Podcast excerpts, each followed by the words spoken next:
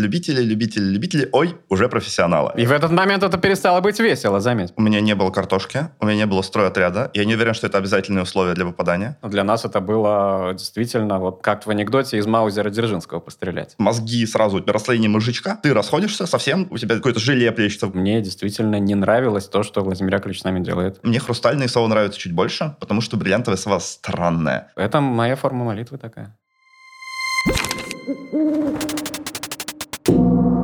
Здравствуйте. Это подкаст «Внимание! Вопрос», где мы со знатоками клуба «Что, где, когда» обсуждаем вопросы, на которые нет правильного ответа. Меня зовут Михаил Крюк, и сегодня у нас в гостях обладатель приза за самый яркий ответ, обладатель «Хрустальной совы» Михаил Мун. Добрый день. И знаток игры «Что, где, когда» Михаил Новоселов. Здравствуйте. Внимание! Вопрос. Зачем играть в «Что, где, когда»? Миш, ты, наверное, уже догадался, какая проблема сегодня будет у нас основной. Безусловно. Да, у нас сегодня три Михаила, поэтому, несмотря на неформальный статус нашей беседы, я буду к вам обращаться по фамилиям в некоторых вопросах, чтобы слушателям было понятно, с кем я в данный момент разговариваю. Господин Мун, начнем, наверное, с истоков. Ты помнишь, как раньше попадали в телевизионный клуб и каким образом ты сам сюда попал? Ну да, конечно.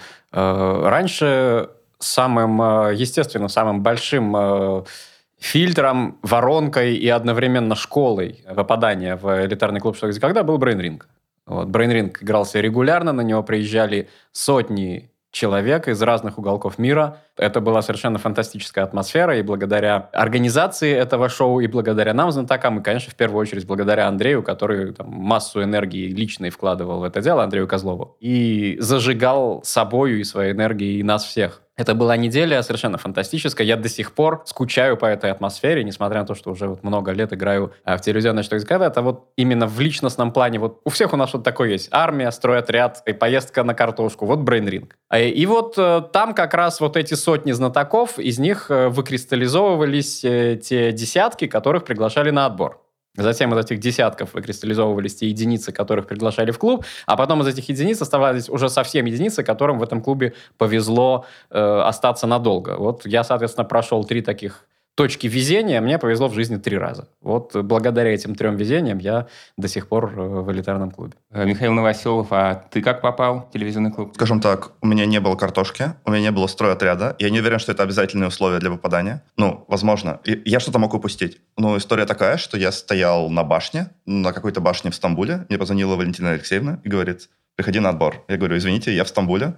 Он говорит, ой, вот так дела. Но, к счастью, он был не сразу. И у меня тут же закончились деньги на роуминге, и я остался в подвешенном состоянии еще на неделю или около того, пока я не смог их пополнить. Это был 14 год. И это был самый-самый первый мой отбор. Я ходил на них 4 года, наверное, или около того. А, поясни, пожалуйста, для наших слушателей, Валентина Алексеевна, это... Это редактор «Что, где, когда», собственно.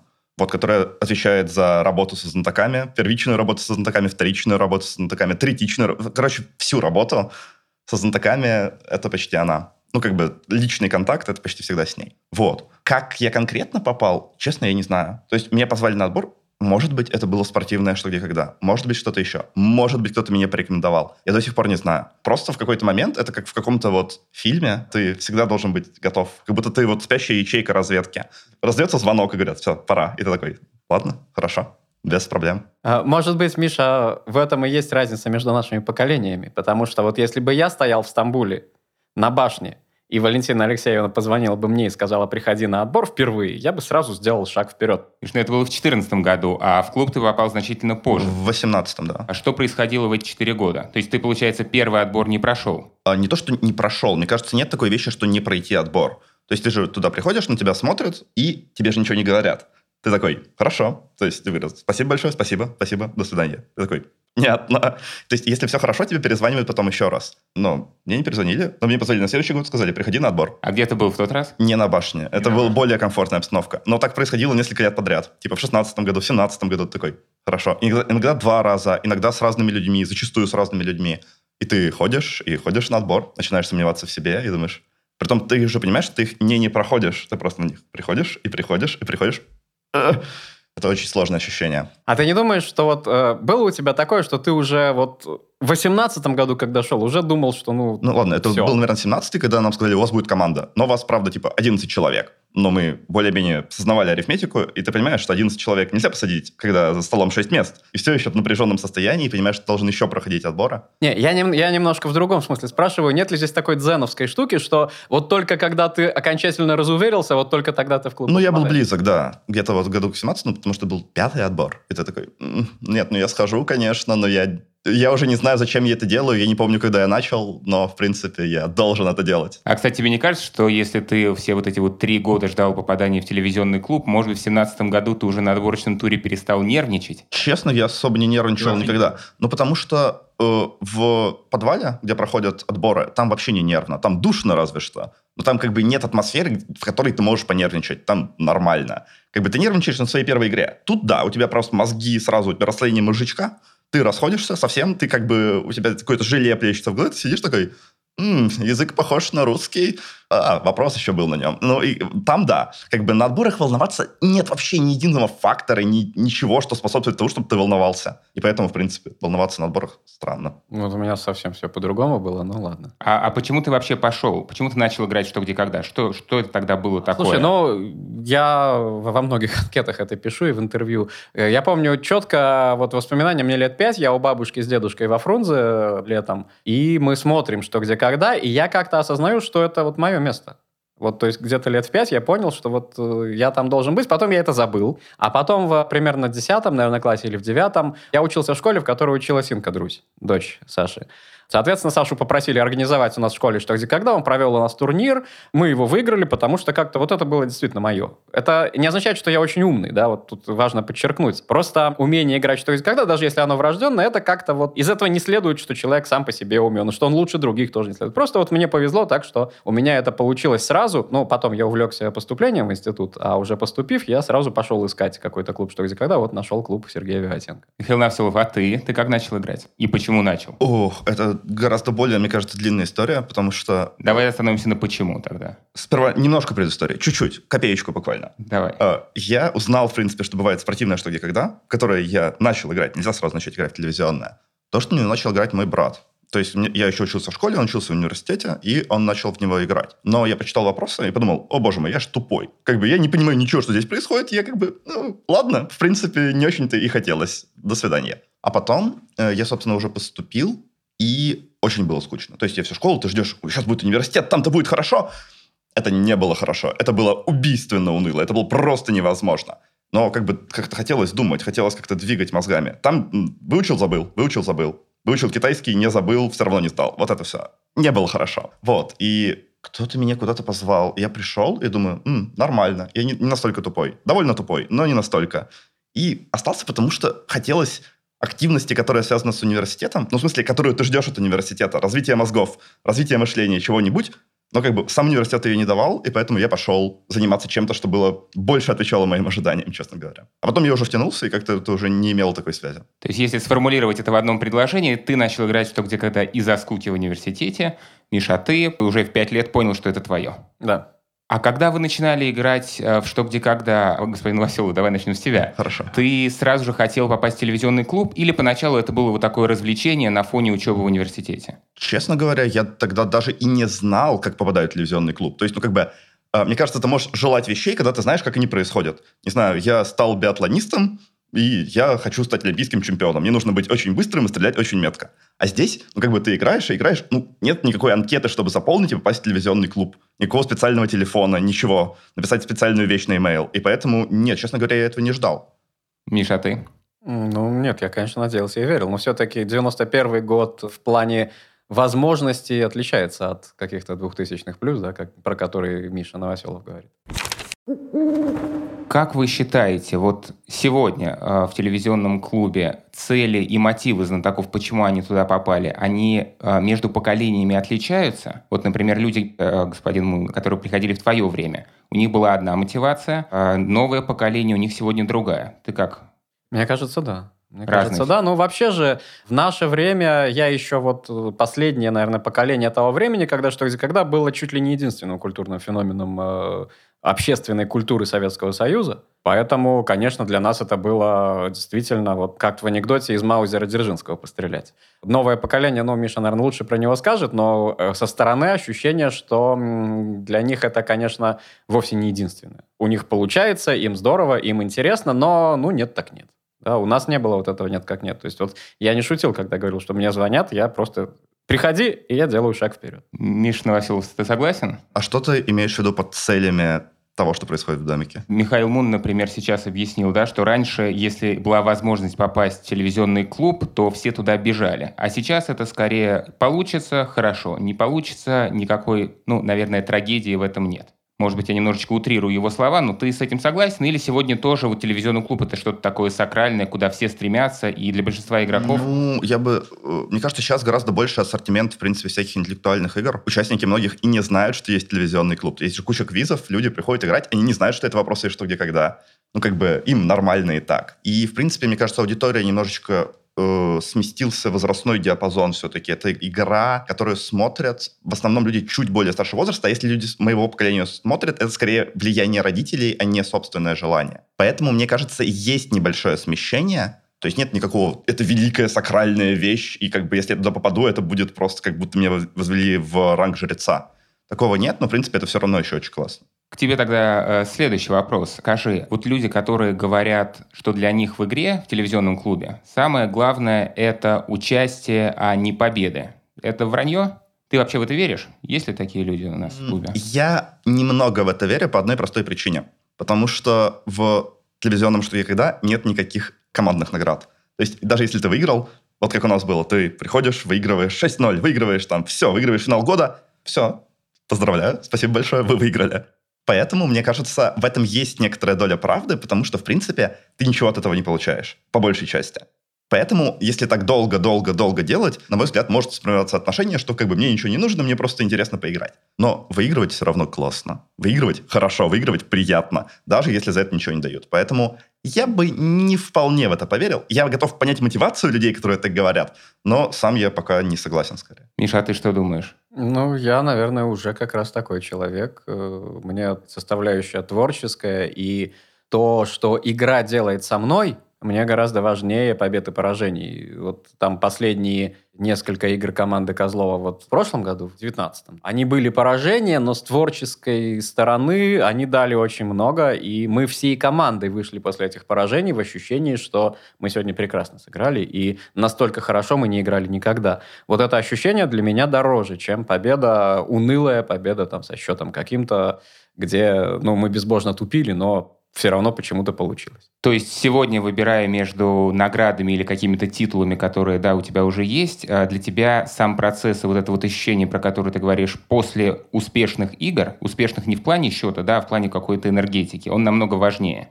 для меня несопоставимо, и при этом еще ты, мне кажется, зря смешал победы и титулы. Титулы вообще третья история, это там тщеславие, как бы, да, это вообще совсем отдельно. Вот, кстати говоря, про титулы ты получил приз за самый яркий ответ 2020 года. Интересно, поменялось ли у тебя отношение к таким наградам со временем? То есть стал ли ты к этому спокойнее относиться спустя столько лет в клубе? Или все равно это очень важное составляющее? Первые годы, конечно же, награды важны, потому что, ну, у нас же есть глаза, мы же все видим. Мы видим, сколько знатоков приходят в клуб на одну, две, три игры и потом уходят. Поэтому, конечно же, в первые годы награды это цены не сами по себе, а как некая гарантия, что ты все-таки, наверное, ну, не уйдешь в следующей игре, если ты получил в предыдущей хрустальную сову. Со временем, когда, ну, скажем так, я немножко обнаглел и уже чувствую свое положение в клубе достаточно надежным, э, возможно, ошибочно, уже награды мне как-то не столь важны. Мне, нет, мне, конечно, очень приятно, вот, например, получить награду от Бориса, да, которую он говорит, что это его персональное мнение, что вот я дал самый яркий ответ. Конечно, это приятно, это спасибо. Но сам факт, что вот я теперь орденоносец, как бы, нет, не греет душу. Очень интересный аспект. Я думал, что в первые годы награды все-таки это больше про какое-то самоутверждение. А вот с позиции того, что тебя там не выгонят из клуба, да, или ты не перестанешь Я играть. же начинал с Владимиром Яковлевичем. Это же совсем другое. Это же как бы... Ну, мы все были куклы, глина как бы в его руках э, режиссера-творца. И никогда не было иллюзий, что никаких личностей там он вам... Ну, по крайней мере, во мне, понятно, друзь как бы, да, во мне он никакую личность не видит. Как только я по какой-то причине стану ему неинтересен, он про меня просто забудет завтра же. Поэтому, конечно, в первую очередь То, что я заставил о себе помнить Владимира Яковлевича. Ну, сову-то я получил позже, но каких-то персональных э, добрых слов от Владимира Яковлевича я удостаивался. Да? Это грело мне душу и именно в том плане, что, наверное, значит, завтра он меня не, не вышвырнет. Михаил Новоселов, а для тебя э, вот отсутствие пока что титулов, ты сыграл всего три сезона в клубе, это мотивирует? То есть э, изменится ли у тебя что-то, если ты какую-то награду получишь? Э, И не, что? Не уверен потому что у меня все изменилось, когда я видел бриллиантовую сову вживую. Когда я выиграл Кирилл Чернышов. Вот, потому что когда ее видят на экране, это вот огромная, совершенно такая реально сияющая штука. Большой секрет в том, что знаток получается сову поменьше, а не эту. Ну, то есть она все еще классная, но как бы ту, которая остается на полку, это не та, которую все видят на самом деле. И я все понял. И я понял, что это не настолько вероятно важно. То есть все равно это... Ты разочаровался в бриллиантовой сове? Нет, не, я разочаровался... В ее размере? Да, в размере. Вот. Э, в факте, в какой-то вот в концепции я не разочаровался. Хотя, на самом деле, мне хрустальные совы нравятся чуть больше, потому что бриллиантовая сова странная. Всегда, вот мне всегда был вопрос к ней, то, что вот человек может играть хорошо-хорошо весь сезон, потом кто-то э, затаскивает финал года, все, получает бриллиантовую сову. Например, так. И, в общем, она странная. Нужны какие-то другие критерии. Хрустальные совы гораздо объективнее в этом плане. Подожди, то же самое. Человек играет, например, всю серию, а потом финал серии играет хорошо кто-то ну, другой. А, и... Опять же, «Хрустальная сова» — это прям... Ну, как бы, поскольку серия очень короткая. Серия не год. Серия там, ну, сколько игр? Пять? Четыре? Ну вот, и например, по тем правилам, которые были в прошлом году, «Хрустальную сову» просто получали по результатам одной игры, в которую попадали вообще по результатам прошлого года, который, конечно, вообще забывался. То есть это просто одна игра. Ну да, так а бриллиантовая тоже, ну как бы это еще выше статус, и все еще одна игра. Ну, да. Да, поэтому... Э, ну, в целом, да, награды классные. Но вот командные награды это прям было бы хорошо. Потому что вот «Хрустальное гнездо» — это прям замечательный, замечательная концепция. Но, к сожалению, раздавать их каждый раз, наверное... Как бы если у всех есть сова, то ни у кого ее нет. Немножко обесценивает. Да, да? абсолютно. Можно я возражу насчет командной награды? Мы просто проводим э, в Петербурге открытый турнир «Что, где, когда». И у нас есть клуб, есть э, определенное количество команд, которые регулярно к нам ходят. И э, мы вот это постулировали, и в целом все с этим согласились. И практика показывает, что они действительно сердцем с этим согласились. С тем, что главная награда для команды – это возможность сыграть полную игру за зеркальным столом. У нас просто правила немножко другие. У нас во время отборочных игр постоянно, ну, проиграл за зеркальным столом, садится другая команда. А вот в финале команда играет полную игру. И это самая главная награда. И нашим игрокам, мне кажется, тоже это вот стало понятно. Они действительно поняли. И я всегда также относился к телевизионному клубу. Что самое дорогое, что у меня есть, это возможность вот два раза в год сыграть полную игру за зеркальным столом. Это вот само по себе награда. Других командных наград, мне кажется, не надо. Ну, честно говоря, не уверен. Потому что есть отдельное удовольствие вот этого потокового творческого настроения, а есть отдельно выраженное вот в цифрах, блестяшках, как назвать, бижутерии и прочих. Это как бы два разных потока, на мой взгляд. Две разных составляющих одного Но второе, мне кажется, скорее вредным, чем полезным. Ну, это как... Мне кажется, это немножко напоминает Олимпиаду, где все началось с того, что у нас соревнуются любители, и вот это все, и так весело, но в итоге как бы любители, любители, любители, ой, уже профессионалы.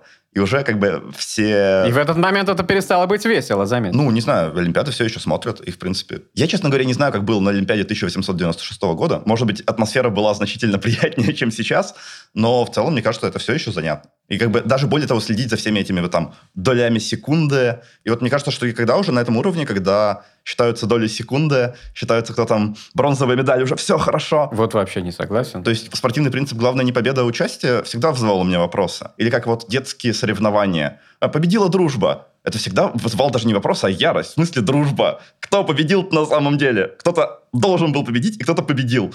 Вы со своей дружбой это как... Нет, нет. То есть дружба хорошо, но как бы в ограниченных. А мне как раз состязательная составляющая в телевизионном штуке когда кажется совершенно неуместной. Во-первых, вот во что мы состязаемся? Вопросы разные. Ведущие, как бы, да, то есть мы же играем не против вопросов и не друг против друга, мы играем против ведущего. Ну, тогда надо и, убрать... И в чем, в чем тогда состязание? А, убрать очки. Ну, как бы, если мы не состязаемся вообще, то как бы зачем... Нет, мы не состязаемся друг с другом. Мы играем против э, телезрителей, представленных ведущим. Да. Вот так. Вот такой состязательный процесс, как в суде. Прокурор против адвоката. Да? Знатоки против телезрителей, представленных ведущим.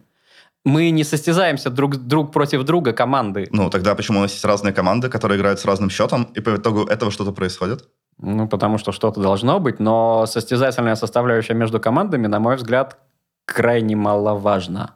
Ну, не знаю, она важна Нет, ну, здесь, на здесь, больших мне кажется, масштабах. мне кажется. разделить правила да, и личную мотивацию, потому что, Михаил, ну, мне кажется, ты говоришь про то, что для тебя важнее соревновательная часть именно внутри игры, а не между играми, кто с каким счетом С победил, другими обыграл. командами я во- вообще не То есть состязаюсь. тебе главное прийти на игру, хорошо сыграть, да, чтобы этот процесс пошел, и главное, результат непосредственно в этой игре, вне зависимости от того, как сыграют другие команды после, до... Для меня вообще в игре главное, как игра меня изменила, как Святой Дух через игру изменил меня. И в этом плане мне совершенно не мешает, если команда Михаила Новоселова сыграла еще лучше, и Святой Дух через игру изменил Михаила Новоселова еще больше. Можно только порадоваться за него. Михаил Новоселов, А для тебя все-таки соревновательная часть между командами, она важна. И во время игры, и между командами. Ну, то есть и на маленьком интервале, и на большом интервале, и даже на интервале нескольких лет, мне кажется, это... То есть ты, когда играешь, ты думаешь о том, как сыграли до, и, возможно, думаешь о том, как сыграют после. Э, Ну да, потому что это же влияет на то, что ты делаешь, собственно. Э, Если перед тобой кто-то сыграл 6-0, это сильно влияет на то, как ты играешь. Это все равно висит над тобой, ты знаешь, что ты должен будешь брать какой-нибудь решающий раунд, вот это все. Или просто проиграешь. То есть, э, да, безусловно, это влияет. Вот эта среда, в которой ты находишься, ты не можешь ее избежать.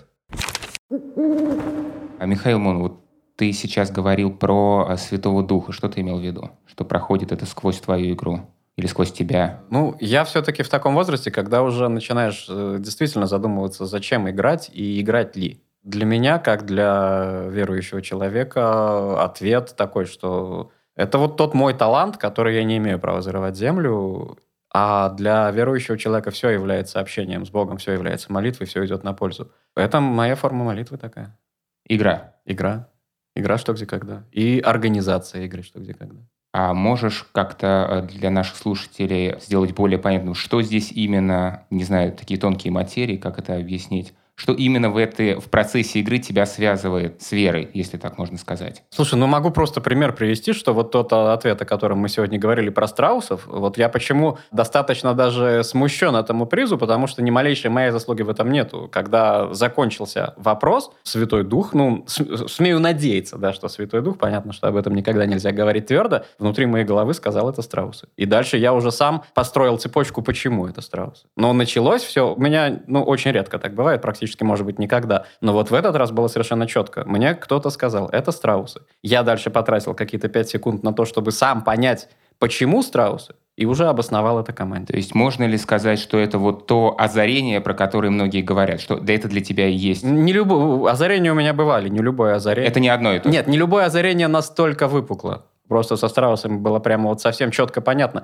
Но при этом, вообще-то, э, наверное, любое озарение, оно оттуда. Михаил Новоселов, по поводу озарения, если мы будем говорить, то для тебя это важная составляющая? Очень, по, по одной простой причине, потому что у меня очень маленький, не знаю, бензобак вот на минуту. То есть э, есть люди, которые, там, Лиза Авдеенко, например, которые всю минуту могут говорить, говорить, говорить, говорить полезные, важные вещи. Мне гораздо удобнее, вот как какой-то драгрейсинговой машине, разогнаться за 20 секунд, впихнуть все эти 20 секунд. Если я успею что-то за это время сделать, то хорошо. А потом я уже сильно замедляюсь и как бы могу что-то там зарешать сильно вторым темпом. И озарения в этом плане очень важны, потому что как бы если ты что-то придумал сразу, все, хорошо, вы уже готовы. И ты точно знаешь, что это правильно. И плюс это еще очень приятно. Потому что ты понимаешь, что на самом деле там была очень-очень-очень длинная логическая цепочка, но она как-то у тебя сама в голове зарешалась гораздо быстрее, чем ты мог это, в принципе, подумать и помыслить. Это очень приятное ощущение.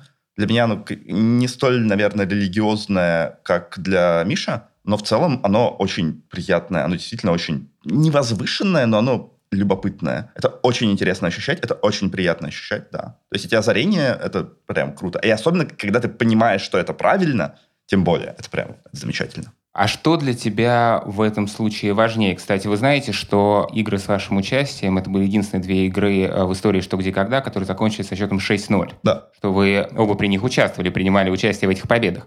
Если бы тебе до игры, ну, представим абстрактную ситуацию, предложили бы выбрать либо 6-0, либо даже пусть будет победа, но вот с твоим таким озарением, ты бы для себя что выбрал? Давай не будем оглядываться на результаты игр предыдущих команд. Наверное. Ну, одно озарение это на самом деле не очень много. На сколько озарений ты согласишься? Несколько. на самом деле, два очка это уже треть всей игры, в принципе, уже неплохо. Два прям хороших, когда ты вот сложный вопрос, и он тебя просто как лампочка загорается в голове, уже, я думаю, я бы согласился. Два озарения лучше, чем 6-0. Ну, пожалуй, что да. Ну, как бы, если вы при этом выиграли. То есть, если вы проиграли 6-2, то как бы нет, два озарения не лучше. Если вы выиграли два, вот ты прям почувствовал, что это хорошо. Ну, что 6-0, это, конечно, хорошо и забавно, и ты такой, ого, вот как мы можем, но в целом ты ощущаешь, что, возможно, типа вопросы были, просто что-то еще. Это, на самом деле, вызывает у тебя больше сомнений вот такого синдрома притворства, чем удовольствия, потому что ну, это прям много, это прям сильно. Ну, как вышел играть в футбол, выиграл 36-0. Ты задумаешься, против кого мы играли, точно ли с один уровень. Это много сомнений. Поэтому с озарениями, конечно, лучше. Михаил Мун, ну я думаю, что ну, ты, это ты выиграешь, да, просто одно озарение, даже в случае поражения команды, или нет? Нет, поражение все-таки, мы же понимаем, что у меня на самом деле нет такого выбора, но для меня озарение цены, а счет не так важен. Хотя, конечно, команда для меня тоже очень важна. Ну, а если мы перейдем на более приземленный уровень и будем говорить про такую, а, скажем, внешнюю мотивацию, назовем ее так. То есть это какая-то узнаваемость или популярность, или возможный карьерный рост. Для тебя это важно? И сталкивался ли ты с этим ну, на протяжении своей карьеры в телевизионном клубе? А, слушай, я, конечно, на протяжении своей коммерческой карьеры неоднократно сталкивался с тем, что меня узнают. Однако я вот могу привести пример того, что на свою первую работу я устроился Каким образом? Я пришел на собеседование, ну, там мне сказали, ну, расскажите о себе. Я ничего не умел, ничего не знал, претендовал на позицию там помощника аналитика, да, на фондовом рынке. Э, я, как человек обстоятельный, просто сказал, ну, я родился в Гатчине. чувствую, все высшее руководство фирмы все так переглянулось. Оказалось, что они все из Гатчины. И вот этой фразой просто была решена моя судьба. Меня взяли просто потому, что я из Гатчины. Я это к тому, что если бы я в этот момент сказал, ну, я играю что когда, наверное, меня бы взяли. Но жизнь показала, что и Гатчины хватило. Поэтому, мне кажется, не надо переоценивать эту вещь. Она помогает, она полезна, но вместо нее вполне может послужить что-нибудь другое. Я, кстати, не соглашусь, потому что когда я пришел на свою первую работу, собственно, нынешнюю, по сути дела, не стажировка, а именно работу, тоже на фондовом рынке. У меня в резюме, естественно, было написано, например, ничего. Я даже еще университет не закончил. Но там было написано, что я двукратный чемпион Европы по что, где, когда. И именно это и, как бы, мне кажется, и зацепило людей, которые меня нанимали. Ну, просто твои, твои люди попали в что, где, когда, а я попал в Гатчину. Если да, бы у тебя там было написано не из «заводчик той терьеров», то есть там, там условно написано «я из Москвы», то есть мой начальник тоже из Москвы, но это как бы не очень отличающий признак. Поэтому, да, возможно, иногда указать, что и когда может быть даже полезно. То есть это дело случая все-таки? Я считаю, что дело случая и там, и там. Миша, тебя часто узнают на улице? Иногда. То есть, на самом деле, это очень удивительно, Петербурге чаще, чем в Москве. Мне кажется, в Москве люди просто несколько более закрытые. То есть ты не подходишь к случайным людям и говоришь, ой, ты Мишаня. То есть такое бывает в кофейнях. Это очень приятно. То есть ты заказываешь кофе, и тебе говорят, Михаил, ваш кофе. Ты говоришь, я же не говорил вам, как меня зовут. В смысле? Это очень хорошо. Но в целом, да, это, это случается пару раз в месяц, наверное. Очень чувствую себя неловко каждый раз, потому что это очень странное взаимодействие. Человек подходит и говорит, ой, ты Мишаня. Ты говоришь, да, подтверждаю. Именно с такой формулировкой? Ну, условно. То есть все начинают называть меня Мишаней через какое-то время, если они знают меня. Эти люди меня не знают. Но да, и как бы, и ты такой, да, это я. Он такой, да, это ты. И вы смотрите, смотрите друг на друга, и вы не можете выбраться из этого после этого. Это очень очень странно. Я понимаю, что для тебя это, наверное, непривычно, но тебе это скорее нравится, или ты бы от этого с удовольствием отказался? Мне нравится, что люди смотрят «Что и когда» на самом деле. Это прям удивительно для меня, потому что, признаться, я не настолько часто его смотрю, когда вот я не прихожу в домик, потому что я пару раз посмотрел телевизионную версию, и после того, как ты постоял в домике и посмотрел вживую, как-то уже странно смотрится, иначе, не так. Мне больше нравится пересматривать игры из 90-х, например. Они любопытно, насколько все изменилось. Либо смотреть их вживую. И прям классно, что люди их смотрят. И, возможно, то, что ты являешься фактором того, что они смотрят, это тоже классно. Мне нравится, да. Хелман, а если мы пойдем немножечко дальше после этого случая с Гатчиной? Тебя, наверное, продолжают узнавать часто. Ну, случается, да. Ты к этому спокойно относишься? Или... Ну, я тоже испытываю смущение, но я вот тебе тоже могу дать совет. Слово «спасибо» очень помогает. Особенно, в смысле, даже если оно вот неуместно, вроде как по контексту, все равно сказать «спасибо» — это хорошее завершение вот этой транзакции, которая повисла в воздухе. Вот говоришь спасибо и расходишься. Тема нашего выпуска «Зачем играть что, где, когда?». А, Миша, ты несколько раз уходил из клуба. Что в этот момент с тобой случалось и вообще почему, с твоей точки зрения, знаток может уйти из клуба? Можно ли перегореть? Все можно, можно и перегореть. Я уходил несколько раз, и это были разные причины. Первый раз я уходил, потому что мне действительно не нравилось то, что Владимир Яковлевич с нами делает. Вот мне показалось, что как бы надо это прекращать. Второй раз я уходил, потому что я почувствовал, что что где когда для меня затмевает все остальное, и семью, и карьеру. По крайней мере, как раз скачок в карьере у меня возник именно после вот этого второго ухода. У всех по-разному, у всех по-разному, конечно. Мне на самом деле смущает, что мы... Вот у нас тема «Зачем играть что, где, когда?» И, на мой взгляд, самого главного аспекта мы пока не коснулись. Я боюсь, что сейчас время выйдет, и мы его не коснемся. Можно я подниму этот конечно, вопрос? Конечно, конечно. Да? Вообще «Что, где, когда?» телевизионная версия его — это единственная в мире командная интеллектуальная игра. Это очень серьезное утверждение, но я вот в этом абсолютно убежден и не кривлю душой. Все остальные игры, которые также играются командой и являются ответами на вопросы, на самом деле являются псевдокомандами, потому что это, ну, примерно как в боулинг можно играть командой, все равно все просто бросают шар по очереди. Также и во всех остальных играх включая, к сожалению, и спортивную версию, на мой взгляд. Основной упор — это то, что просто есть шесть э, индивидуальных стилек знатоков, каждый из которых поочеред вот задали вопрос, этот ответил, дальше задали вопрос, этот ответил. Вот, соответственно, дальше мы просто все просуммировали, и все. Совместного командного творчества в котором один человек вопрос не берет, а вот команда берет, нигде, кроме что где когда, по крайней мере, в таких пропорциях нету. Иногда, конечно, случайно они попадаются и в квизах, и в спортивном движении, но сама вот цель, сам оптимум, вот каким должен быть вопрос. Вот ни в одной другой игре нету вот этого, этой максимы о том, что вопрос должен быть таким, что в одиночку его не взять, а вот в шестером взять можно, потому что один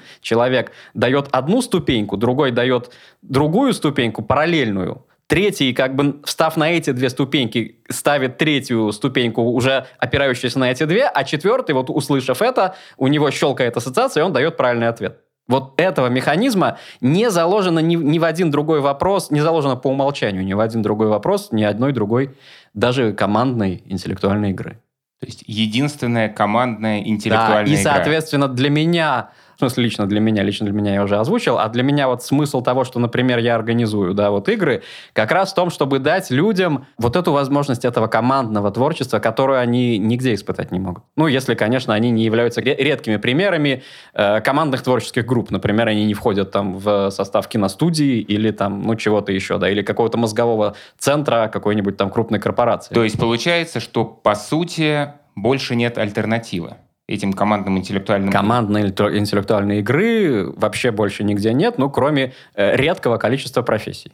Но они прям на, наперечет. Миш, ты согласен с этим? Не совсем. Ну, во-первых, я не согласен с тем, что спортивное, что я когда не дает такой возможности, на мой взгляд, конечно, дает. Поскольку там сильно больше вопросов и больше распределения, мне кажется, сложностей, там есть некоторое количество вопросов, которые, да, просто взять одному человеку. Но есть довольно большое количество тех, которые нужно брать командой. Плюс, даже если ты взял вопрос быстро, у тебя остается примерно 50 секунд, когда происходит иное командное взаимодействие. Шутки про вопросы, что-то еще, что-то еще. То есть там есть этот творческий компонент, даже если вы взяли вопрос быстро. Это зависит от команды. Бывают просто унылые команды, которые сидят такие, что-то там ужасно. Если у тебя бодрая команда, которая тоже своего рода творческая группировка, она и в спортивное, что когда будет поступать точно, ну не точно так же, но очень похоже на телевизионное. Но в целом тот факт, что это такая возможность социализации, это да, и при том необычный интеллектуальный, это тоже да. И более того, мне кажется, это особая вещь, потому что есть такая группа людей, я обычно называю их аутистами, не в смысле принижая людей с настоящим заболеванием, а людей с скорее таким социальным эмоциональным аутизмом, которые имеют очень высокий интеллект, сильно развитую интуицию, но при этом, которые обычно такие полуботаники в школе, вот такого рода, да, люди, которые замечательно думают, но плохо взаимодействуют с людьми. И это уникальная возможность для людей именно таких найти минимум пять человек, с которыми они вот могут взаимодействовать как нормальные, настоящие люди, что обычно очень сложно. Способ такой социальной адаптации. Социальной адаптации, да, людей, которые умеют думать, а взаимодействовать с людьми не очень умеют. Интересно, а ты сам себя таким считаешь? Сложный вопрос. Э, мне кажется, у меня несколько изменился характер, но у меня есть такое, да. То есть что, где когда на тебя повлияло как да, раз да, вот да. позитивно? Есть, э, тот факт, что есть там пять человек, с которыми я прям могу говорить, нормально, по-человечески говорить, это удивительно для меня. И он научил тебя дальше говорить и с другими людьми. Ну, более-менее, да-да-да. Вот один из ответов, зачем играть что, где, когда, Миш. А теперь перейдем к нашей финальной рубрике, которая, наверное, вам всем знакома. Называется она «Суперблиц». Три вопроса по 20 секунд на каждый ответ. Кто хочет начать? Я готов. Ты готов. Тогда первый вопрос такой. Главное приобретение от игры «Что, где, когда»? Несколько десятков человек, с которыми, да, можно так приятно взаимодействовать. И смокинг. У меня никогда раньше не было смокинга. Уверенность в том, что я на правильном пути. Звание магистра или победа твоей команды в финале года 2021? Наверное, звание магистра кому-нибудь из моей команды, кто по-настоящему лучше. Если это буду я, то хорошо. Как бы второй раз побеждать в финале года не очень интересно. Поэтому, наверное, надо выбирать магистра. Не то, что неинтересно, но как бы это уже было, а магистра еще не было. Поэтому надо брать магистра. Звание магистра – это очень большое испытание. Я не уверен, что я с ним справлюсь. Поэтому однозначно. То есть для меня это вообще не плюс. Поэтому, конечно, победа команды. Год без что, где, когда во всем понимании? Или еще один год в условиях пандемии? Наверное, год в условиях пандемии, но не как в апреле. Июльскую давайте я возьму. Апрельскую не возьму. Слушай, ну это вопрос из разряда как бы лично тебе хорошо или обществу? Ну, конечно, обществу. Придется мне перетерпеть без что, где, когда. Мне кажется, вопрос же не про общество. В смысле, что лично ты находишься в условиях а, пандемии. если лично да, я? Да. Э, Тогда в пандемии, конечно. Благодарю вас. В гостях у нас сегодня были Михаил Новоселов и Михаил Мун. Подписывайтесь на социальные сети «Что, где, когда». Меня зовут Михаил Крюк. До встречи в новых выпусках.